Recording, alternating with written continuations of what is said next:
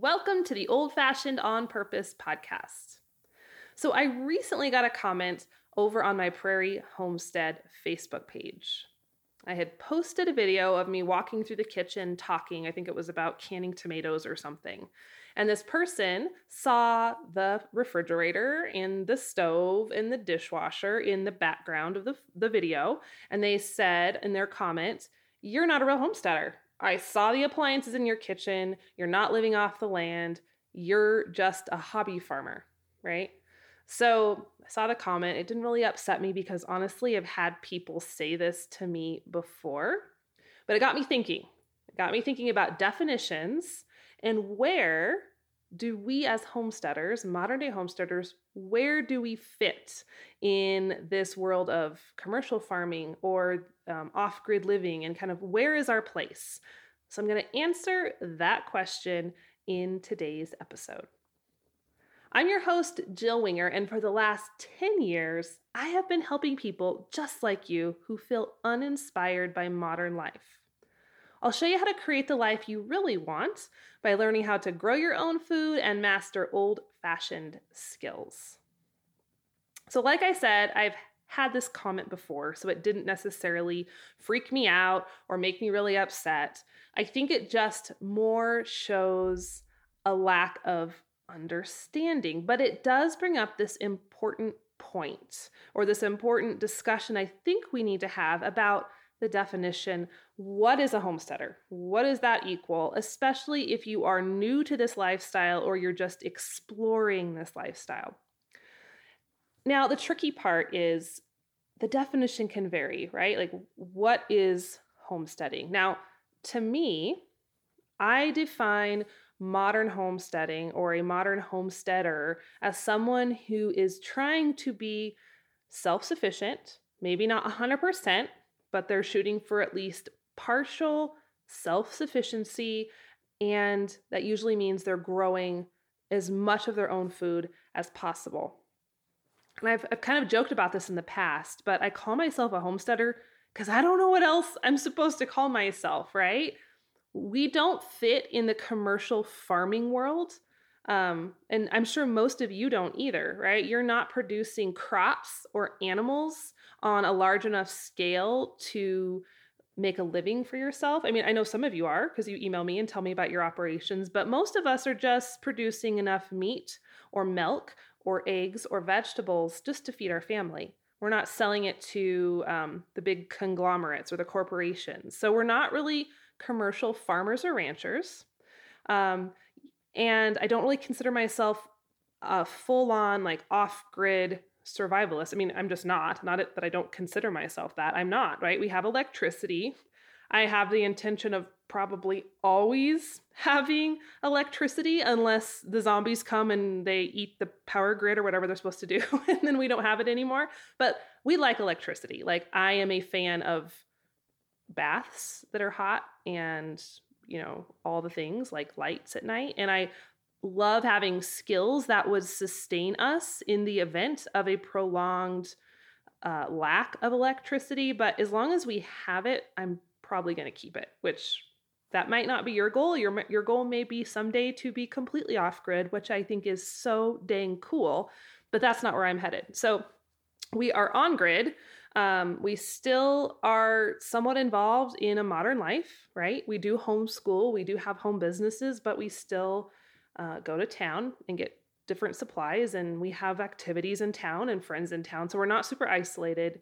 We're still a semi-modern family with chickens and a garden and a milk cow and all these weird things that we do. So for me the title of modern homesteader is the easiest way i know how to describe it right so that's why I call myself that. And I think there's this bit of misunderstanding often with folks who aren't familiar with our world, with our homesteading uh, tribe, and they associate the word homesteader with just someone who is living completely off the land, is 100% self sufficient. Now, here's the problem if we try to make this definition too rigid, because I, I can tend to be a purist sometimes. I can be a perfectionist in things that I do. And I usually want to go whole hog with whatever I'm doing, whether it's riding horses or baking bread or running a business. I want to be the best and I want to be the most intense and I want to have, you know, the highest level of knowledge that I can. And I think when I started out into this homesteading world, that was my underlying intent.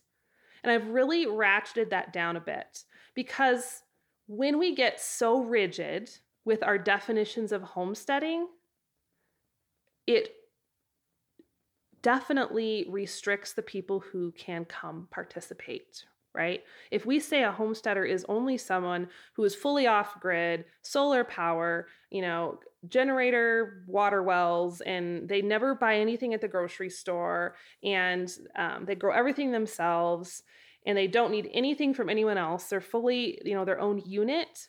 Like there's nothing wrong with that, but that rules out a lot of folks, right? It discourages a lot of folks, which is the last thing I'm trying to do as a homestead mentor.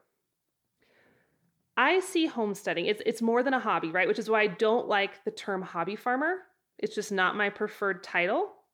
To me, a hobby farmer is someone who is keeping maybe a, a miniature donkey or some peacocks or some chickens just more for for pets for fun for pleasure. Um, we're kind of taking it to the next level. Like raise your hand if you agree because I, I would say that most of you listening if you're anything like we are you're kind of into it for a little bit more than that right? It's about health. It's about better food. It's about a different lifestyle for our children and our families. And it's about this sense of fulfillment from a hard day's work or the sense of peace that comes from being not in the middle of the rat race 24 hours a day. And that's why we're doing that. It's not just this, oh, you know, novel token farm. I have a donkey, I have a chicken, I have um, a pet cow. You know, there's a little bit more to it than that, I would say, for most of us. So if we get so rigid, like I was saying, we discourage folks from accessing the benefits of this old fashioned lifestyle. And that is why I like to leave the definition broad. I hope that makes sense, right? Um, I may be on my soapbox just a little bit, but I'm really, really passionate about this. Homesteading, like I said in a previous episode, the Homesteading Manifesto, it's more than the sum of its parts homesteading is not just for folks who want 10,000 acres and a bunch of cows. Homesteading is for everyone. Again, I realize that's a bold statement because there's some people out there who are like, I don't want it. I don't want the work. I don't want the sweat. I don't want the animals and the, the food production. I just want to go to Walmart and buy the stuff. So I realize that's a bold statement, but I believe everyone can benefit from this. But you don't have to go all in hardcore crazy to get the benefits. Even if you're just growing a few things in your backyard, you're ahead of the game. Even if you just have three chickens, you're ahead of the game. You're still intentionally taking that step into a better lifestyle for you and your family. And my friends, it's not just about the chickens. This is deeper, right? When I was at the Homesteaders of America conference uh, a couple weeks ago, I was just struck with the enormous mission that this movement has. And I was listening to different speakers, all different types of speakers, homesteading influencers and vloggers and bloggers like me. This isn't just about how to keep a chicken in your garden and how to have a cow and how to have the little token uh, bucket of milk. This is a movement that is challenging a lot of societal norms and he's got a big mission. And while I was at that conference, I heard people talk about getting out of debt, which is definitely countercultural, right? We're taught that debt is normal. But I heard people talking about freedom by getting out of debt. And I heard people talking about drastically changing their health through better food and better practices and sweating and, and having manual labor and getting that exercise. And I heard people talk about how to inspire their children to get off technology and get back to their roots and be outside and be healthier and more active. So, this movement has a lot to accomplish, and there's a piece of it that I believe could benefit every single person, whether you live in the middle of New York City or LA or Texas or the Midwest. Um, which is why I like that definition to be broad and inclusive because we got a lot of work to do. And here's the other little side note another comment that I get often. And I don't believe this this comment is meant in a malicious way. It's usually just someone saying it in passing, but it always kind of just like sticks uh, me a little bit. It just bugs me a little bit. But a lot of people will say, I don't know why you call it homesteading. I don't know what the big deal is. I've lived this lifestyle forever. My mom and dad raised me like that, and we always had a milk cow. And I don't know why you guys act like it's such a new thing because it's not.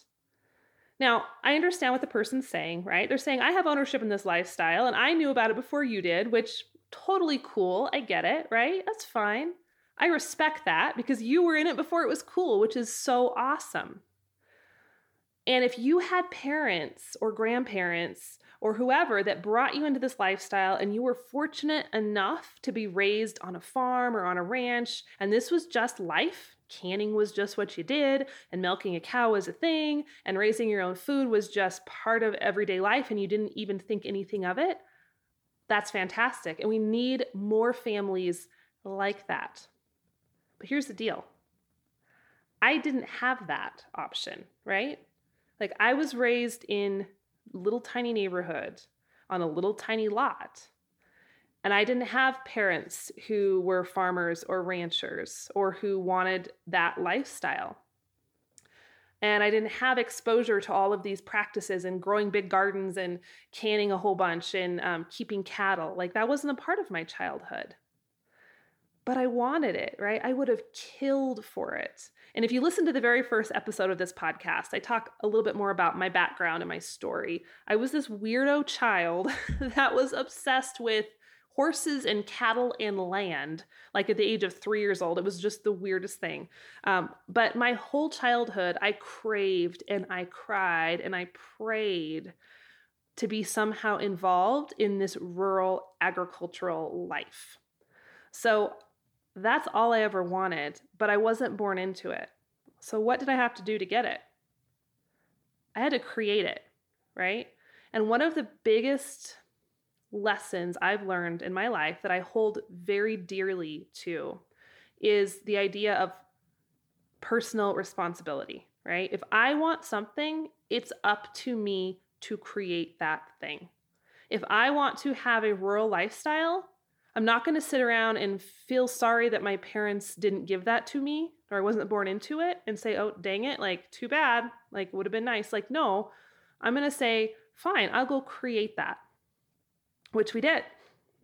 And if our budget's too tight and I, there's things I want and goals I want to achieve and we can't afford those things, instead of just saying, oh man, that's the way it is, oh well, I'm going to go create different income streams, right? And take charge. And it's not easy. I'm not saying any of this is easy, but it's the choice to take responsibility for the things I want. And that is why I am obsessed with homesteading because it is a movement of people who are consciously creating what they want. They're not just saying, oh, dang it, I can't get raw milk or good eggs where I live because the stores don't have them. So, oh well, we're just going to consume those options I don't feel are very good for us. No, they're saying, fine, I'll create it myself. I'll get a milk cow. I'll get the chickens. I'll figure out how to butcher if I need to to get good grass fed meats. People are creating what they want inside of this movement, which is powerful. And that lights me up. I love it when people take responsibility. So, if you were raised in agriculture or in farming or ranching, so awesome. And I'm a little bit jealous, right? You got that experience growing up. And if you're like me and you weren't raised in that world, but you crave it, good news is you can still have it, right? It might take a little bit of sweat and blood and tears and creativity and finagling to figure out how to get there, but it is possible. And I promise you, if I can do it, you absolutely can do it. So, that is my rant, my soapbox for today. There's a reason I call myself a homesteader. You can have a dishwasher and be a homesteader. It's okay to mix a little bit of the new with a little bit of the old if that helps you get to where you want to be, right? And if you don't want to have a dishwasher and you want to cook over a open fire, more power to you. That's fabulous, right? But you get to pick. And that's the magic of modern day homesteading. We do get to choose. And like I've said before, I'm pretty sure if Ma Ingalls could have fit a dishwasher through the door of her log cabin, she probably would have. So if you are ready to do this homesteading thing, but you're just feeling a little bit of unsure, a little bit unsure of where to start, well, that's my specialty. I just so happen to have an entire library of resources that I put together for homesteaders. And you can get complimentary access to this library over at theprairiehomestead.com slash grow. We'll drop that link in the show notes one more time. It's theprairiehomestead.com forward slash G R O W. And that is it for today. Don't forget to hit subscribe so all the new episodes will show up automatically in your podcast player. And if you found this episode helpful, I would love it if you could just pop over and leave a quick rating or review.